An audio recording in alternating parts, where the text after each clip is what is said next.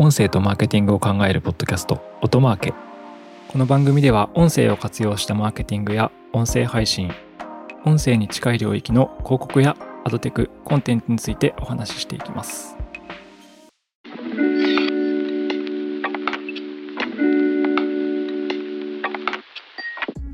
こんにちは音なるの八木です。高橋です。はいで本日は、まあ、前回に引き続きゲストを高瀬さんをお迎えしてやっていきたいと思いますよろしくお願いしますよろしくお願いします。高瀬です。で、えーゲストの高瀬さんはプログラマティックの音声広告の運用担当っていう形ですねはい。で運用って何かっていう話は前回一応してるんですけど運用型広告って言われるようなリスティングとかバナー広告みたいに手元で広告配信を操作するっていうことを音声広告でもやれるとはい。これがプログラマティックの音声広告なんですけど、まあ、具体的に媒体を前回言わなかったんで分かりづらかったんですが部分的に言いましたけど Spotify とかラジコとか Podcast とかあと YouTube の音声広告の運用広告を手元でやっているという感じですね。はい。おっしゃる通りです。はい、で今回はですねその音声広告のユニークな使い方というか非常にこう可能性があるんじゃないかっていう分野について運用視点で話していければと思います。はい。よろしくお願いします。はい。じゃあそれは何でしょうかという。高橋さんがつまり音声広告で面白いと思ってることって何ですかっていうことなんですけど。まあ、僕が面白いと思ってるのは、オトナルに入ったきっかけでもあったんですけど、うんうん。音声のダイナミッククリエイティブっていうものは僕は結構可能性を感じているものになります。音声のダイナミック広告ってどんなものですか？はい。えっ、と、音声のダイナミック広告というのは、簡単に言うと、時間帯、場所、まあ、あとは天気とかで、クリエイティブのメッセージを機械分けに出し分けることができるっていうような商品になりますね。はい。 Dynamic Creative ってイニシャルで書くと DCO って言われたりしますよね。 Dynamic Creative Optimization。はい。でこれはアドテク業界というかデジタル広告業界でいうと、まあ、マニアックな使い方なんですけど昔からあるっていうかバナーとか SNS 広告とかでも DCO っていうのは行われてるって感じですよね。はい。バナーとかだとリターゲティング広告などでよく見られる手法になるかなと思います。なるほど。どういうふうにこう出し分けられてるんですか？バナーのリタゲの場合って。バナーのダイナミックリターゲティングの場合は、例えば EC モールなどで靴を見た場合に、その閲覧した靴の商品がまずダイナミックバナーの中に出てきて、で、それと関連した商品が他にバーって並んで、バナーの形式として出てくるっていうようなものになります。はい。あとはあの SNS 広告とかでも学歴ターゲティングされたりする時とかありますよね。ホニャオラ大学のあなたにはこの商材おすすめって出ててそれが大学でターゲティングされてるとかあります。多分データ取られてて大学名で表示されてるみたいな。そうですね。そこもデータフィードを用いて、それぞれのユーザーに合わせた形で広告が配信されているのかなって思います。はい。なんで DCO っていうのは何かしらのそのユーザーの状況とかデータを使ってコンテンツを出し分けてるっていう手法ですね。で、ダイナミッククリエイティブが音声で面白い理由って 何ですかっていう。そうですね。僕が一番面白いと思ってるポイントとしては、うん。まあ、音声って基本的にまあ動画広告とかと近いものと、まあ、捉えられてると思っていて、まあ、基本的にミッドファネルでサイトの遷移であったりとか、うんうん。あとは完全聴取であったりとか、リーチとか、はい。まあ、認知であったりとか、興味関心っていうものを起こす役割としてが強いかなとは思っているんですが、はい。動画とかもまあそういう感じですよね。はい。ダイナミッククリエイティブっていうものに関しては、僕は来店計測などと組み合わせると、結構実店舗系のクライアントに関しては、反則みたいなところにも、えーと活用できるものなのかなと思ってはいて、そこが結構面白いポイントかなと思っています。はい。ちょっとこれね、あの、抽象的に話すと難しいんで、はい。例えば具体的に言うと渋谷を歩いてたら渋谷を歩き中のあなたみたいなことでいいですか？はいこれは普通の位置情報ターゲティングだけだとクリエイティブが一緒なんで渋谷歩いてても新宿歩いててもターゲティングだけされて全部同じ CM が流れてるっていうのが普通のターゲティングなんですけど DCO の場合は渋谷歩いてたら渋谷を散歩中のあなたって言うし新宿歩いてたら新宿って今日人混んでますかっていう広告から始まるみたいなこれがダイナミッククリエイティブってことですね。はい。おっしゃる通りです。はい。確かにあの道端とかで位置情報と掛け合わせたりするとすごい相性良さそうですよね。うん。そこでこう細かくメッセージを出し分けてでその人の状況に合わせてうん。音声で入ってくるので結構そこでの訴求力っていうのは強いのかなっていう感じで考えてますね。そうですよね。なんかあの少し前高瀬さんと話してて面白いなって思ったんですけどバナーの DCO ダイナミッククリエイティブって基本的にコンテンツベースでやられてるって話があって、例えば僕あのガンダムのプラモのページめちゃめちゃ見てるんですけどただ楽天のガンダムのページとか見てるとすごいガンダムのキットでリターゲティングされて僕のに出てくる楽天の広告って大体ガンダムのプラモ 具体的なプラモキットのことが書いてあるんですね。ムシャーレックスとかなんですけどそれってコンテンツベースであのダイナミッククリエイティブじゃないですか、うん。この人はガンダムが好きだからガンダムっていう。はい。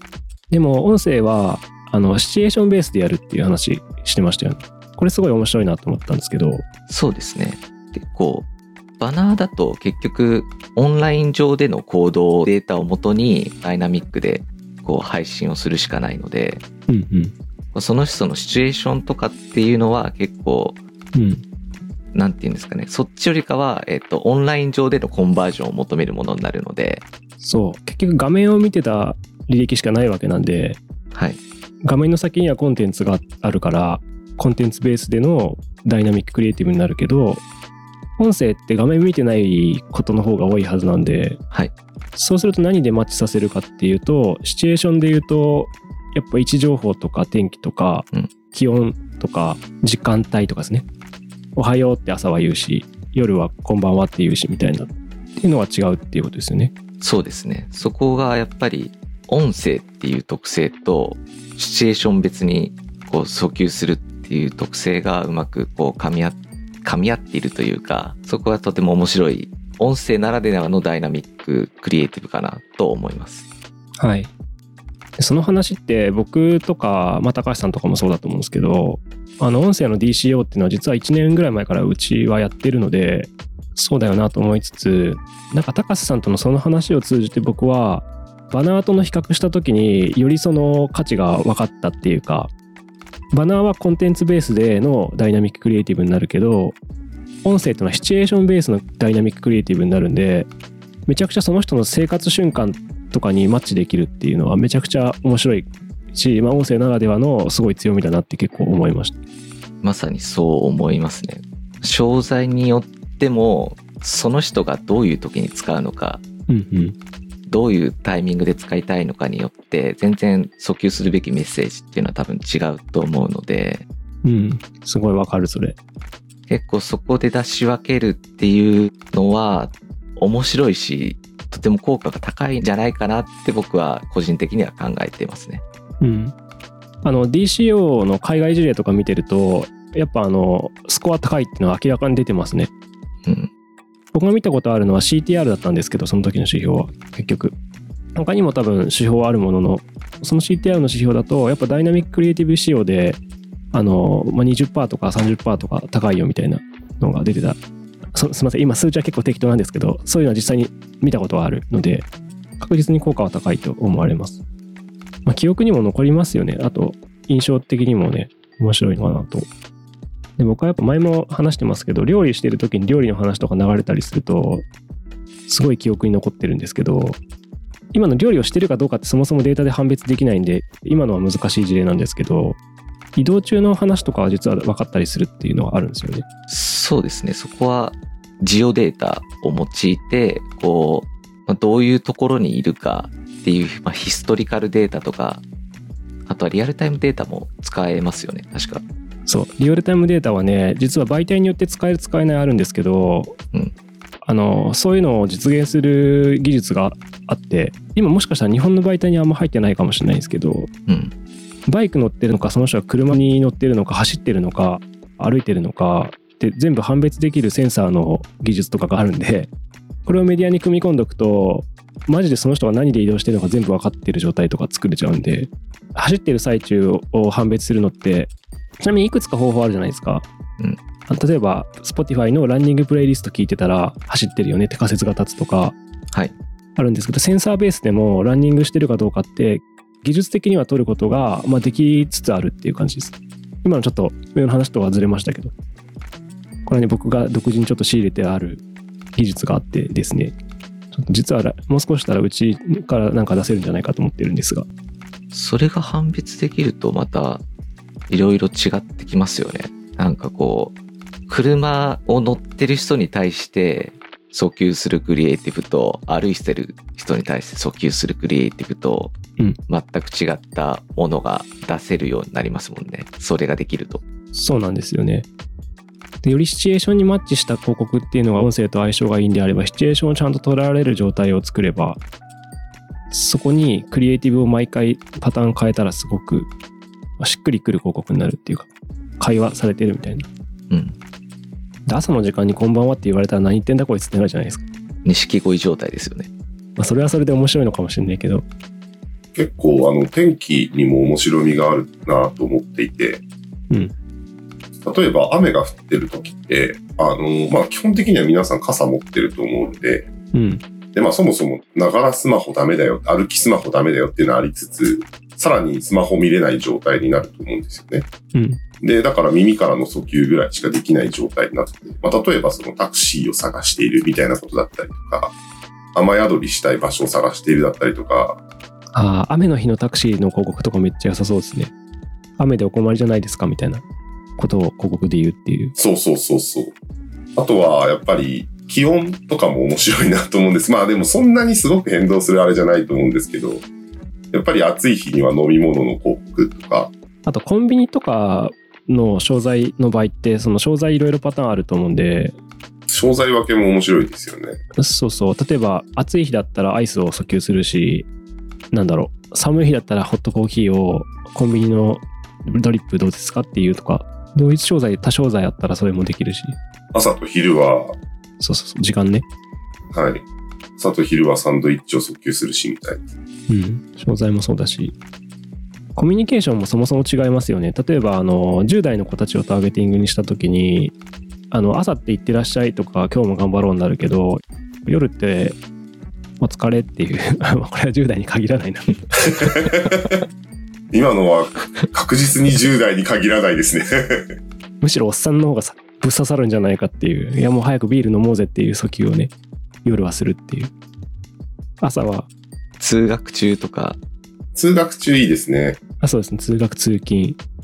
なんかマッチとかでやってほしいですね。確かに。マッチとか、高瀬さんもなんかそういうシチュエーションで具体的なイメージとかってあったりするんですか？それこそ、さっき高橋さんがおっしゃっていた、雨の日のタクシーとか、とてもうんうんうん。いいなとは思っていて、いいですよね。もう雨の日の金曜の夜の終電前の時間帯。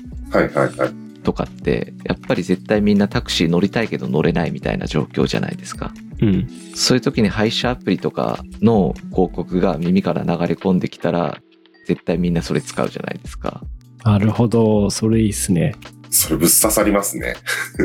っていうような訴求ができるなとは思ったりしてますね。うん確か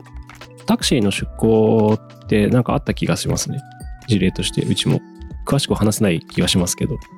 まあでも配車アプリの皆さんからのあのお問い合わせお待ちしております。ぜひ。まあプランニングが一つできたので。あとはクーポンとか、うんうん。こう地域によって、例えばいろいろ店舗があるドラッグストアとかであれば、店舗のクーポン情報を周りの、周りに住んでいる人だけに、ここの店舗でこれが今安いですよ、みたいなあなるほどクーポン情報、セールの情報とかをダイナミッククリエイティブとかでこう細かく出し分けるみたいなことができるのかなと思いますね。できますね、それは。これは手動だとやっぱり限界があるので。そうですね。位置情報データを使って多店舗の広告主の場合に、うんその多店舗全部の証券にターゲティングするっていうことは時々やるんですよ。位置情報で、まあ例えば某コンビニがあった時に某コンビニの、えー、と証券1キロはないかコンビニだとどれぐらいなんだろう300メートルとかかな？わかんないけど。うん。そういうエリアだけの広告ターゲティングを数万店舗でやるとかっていうのはあるんですけど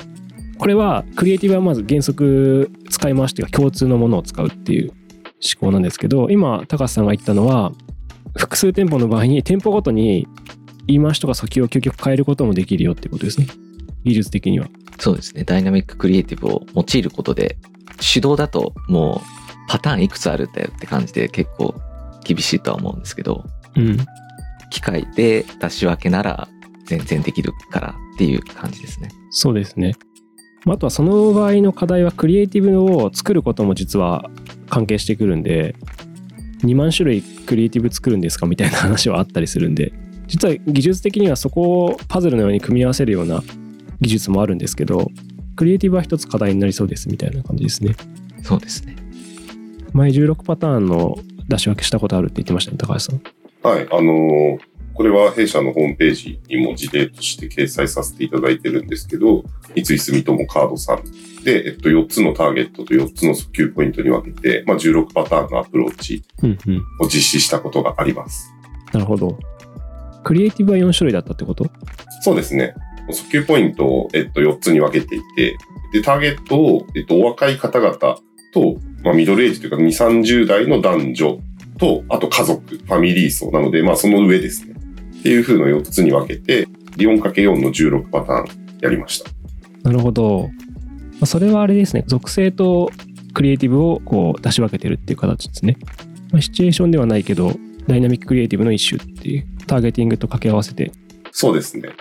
で、クリエイティブの中身を結構その、まあ、シチュエーションというか、その、うんうん。まあ、ライフイベントみたいなところに焦点を当てていて、はい。若年層の場合だと、あの、これから、えっと、まあ、成人を迎えてカード作る必要があるよね、みたいなクリエイティブにしていて、うん。で、家族編の場合だと、あの、例えばみんなでキャンプに行った時とか、はい。お父さんが飲み会に行った時とか、うんうん。そういう時に、あの、まとめて払えるといいよね、みたいなのとか、キャッシュレスが使えるよね、とか、クリエイティブの中身で少しシチュエーション的なところを、あの、フォーカスしてるっていう内容になります。ちなみにちょっとサイトに載ってるので、普通に聞ける状態にはあるので、ちょっと今すぐ流してみますね、1個。SMBC 今日から晴れて社会人だ初めての一人暮らし初めて使う地下鉄初めて出会う人々。300円です。カードで。初めて持つなら三井住友カードのナンバーレス。詳しくはバナーをタップ。最短5分で発行。年会費永年無料。今ならキャンペーン実施中。三井住友カードナンバーレスで検索。はい。と、まあ、いう感じで、これがあの、ターゲティングされてる人のシチュエーションに合った感じで流れると、あの、めちゃくちゃ心が、あの、なんですかね、こう、じわーってなるっていう。動かされますよね。語彙力。はい。ということで、まあ、DCO が、あの、音声広告は、まあ、面白いんじゃないかっていう話は、結構、面白いは面白いなっていう話。はい何を言ってるんだっていう感じなんですけど。そう、高橋さん、ちなみにさ一番最初に入社、入社っていうか、オトナルに入った理由が DCO って言ってたんですけど、もともとすごいラジオ好きなんですよね。そうですね。ラジオがもともと好きで、で、音声コンテンツの収益化とかうん、やってみたいなとはずっと思っていて、ただ、ラジオ局とかに入れなくて、いやー、これちょっと今のとこカットしないと、あのーラジオ局に取られちゃうんで、高橋さんを。確かに。取られないですよ。で、プレスリリースで音なる見つけて、あやりたいところはここだなと思って、っていう流れではい。DCO のプレスリリース見て、本当に全然違うなと思って、将来的には入ろうと思ってはいました。なるほど。まあ、あの、最近ですよね。高橋さん、昨年、オトナルに入ってくれたという感じなんですが。はい。そうね、DCO ってちなみに結構音声だと、2年ぐらい前だともう、最先端のなんか手法みたいな感じだった感はなんかあるなって思ってますね。うんどこだろうアズウィズとかかな？なんか海外とかの事例とか見てても、まあ音声はその得意な部分がアプリ ECO っていうのは一つあるよっていうのはずっと言われてて、うんずっと言われてたというか結構尖った事例としてあったし音声だから価値が出るみたいなところでの情報とかはあったりするなっていう感じでしたね。はい。そうですね。組み合わせによってすごいポテンシャルがある商材だなって本当にまあ繰り返しになりますけど思いますね。うん。まあそれも多分音声のことばっか考えてたからそういう視点なんだろうなって結構思いました。多分僕ら日本で一番音声のこと考えてるやつらの一角だと思いますけど、ラジオが好きでそういうのをね、気づいたっていうのは面白いなっていうのと。うん。高さんの場合はバナーの運用もやってたので、そことの比較みたいな視点が結構あるのは僕は面白いというか、気づきが僕もあったっていう感じです。話してるとっていう。そうですね。確かにずっと獲得系の運用をずっとやっていたので、まあバナーとか、あとはうんうん。前職の後半の方だとアプリインストールの広告の運用で、まあ、動画をこうどこに流してどこに流してというかどういうふうに動画広告配信してでどういうクリエイティブであれば効果がいいのかみたいなことをずっとやっていたのでうんうん。結構そこと比較すると音声広告はやっぱり全然役割とかやれることが違うなっていう印象はありますね。なるほどね。やっぱバナーとか動画を見てきてるからこそっていう感じですね。その辺の観点は。ありがとうございました。今日はじゃあ、第2回にわたって高橋さんゲストでという形で、またあのぜひ別のテーマでも出てもらえればと思います。はい、ありがとうございます。ぜひよろしくお願いします。高橋さんは何か喋りたいことありますか？